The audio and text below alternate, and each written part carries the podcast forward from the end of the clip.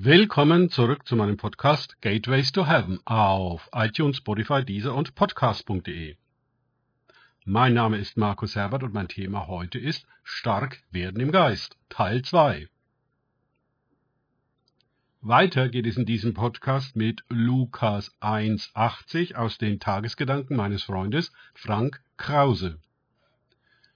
Das Kindlein, damit ist Johannes gemeint, aber wuchs und erstarkte im Geist und war in der Einöde bis zum Tag seines Auftretens vor Israel. Lukas 1, 80. Der letzte Vers in Kapitel 1. Ein langer Abschnitt.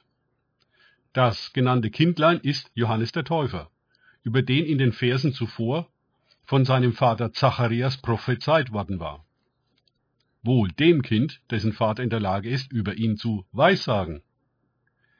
Interessant, dass dieses besondere und göttliche Kind nicht in die Obhut der Schriftgelehrten gegeben und auch nicht auf eine theologische Hochschule geschickt wurde. Nun, sein Vater war Priester und er konnte dem Kind selbst alles beibringen. Dennoch ist es interessant, dass das Kind in der Einöde blieb, also irgendwo im Nirgendwo, bis es sich Israel zeigte. In Kapitel 3, 2 lesen wir, dass das Wort Gottes zu Johannes, dem Sohn des Zacharias, geschah. In der Wüste. Die Bibel ist voll von diesen Wüstenerfahrungen und den besonderen Begegnungen, die Menschen dort mit Gott hatten. In der Wüste ist man sehr unabgelenkt. Es gibt im Außen nicht so sehr viel zu sehen und zu tun. Naja, eigentlich nur Sand, ne?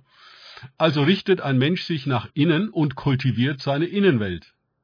Das tat Johannes. Er erstarkte im Geist. Eine andere Übersetzung liest, er gewann Halt im Geist. Er gewann nicht Halt im Geld, im Geschäft, in der Bildung, in der Arbeit, in der Habe, nein, er gewann Halt im Geist. Für uns moderne und materialistisch gesonnene Menschen ist es nicht leicht, die Orientierung von außen zum Inneren hin zu verlegen unser Herz zu finden, unsere innersten Motive und hintersten Gedanken zu erforschen und Erleuchtung zu erlangen. Genau dazu verhilft uns der Geist. Er öffnet unsere inneren Augen des Herzens, damit wir sehen, was wirklich los ist in uns. Könnte sein, dass es die Hölle ist, sollte aber der Himmel sein. Unter der Anleitung des Geistes ziehen wir die Hölle aus und den Himmel an. Wir werden neue Menschen. Man kann sich sehr gut über seinen wirklichen Zustand hinwegtäuschen, mit Geschäftigkeit und Ablenkung im Außen.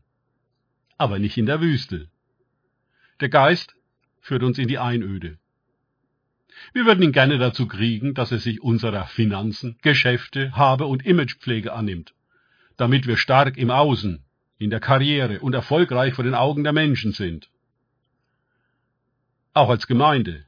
Aber nein, der Geist führt uns in die Wüste, in die Absonderung, in die Inspektion, denn er will wissen, wie es um unser Inneres bestellt ist, und dort Licht machen und Frieden schaffen. Werden wir innen stark, werden wir es auch außen, denn wie innen, so außen.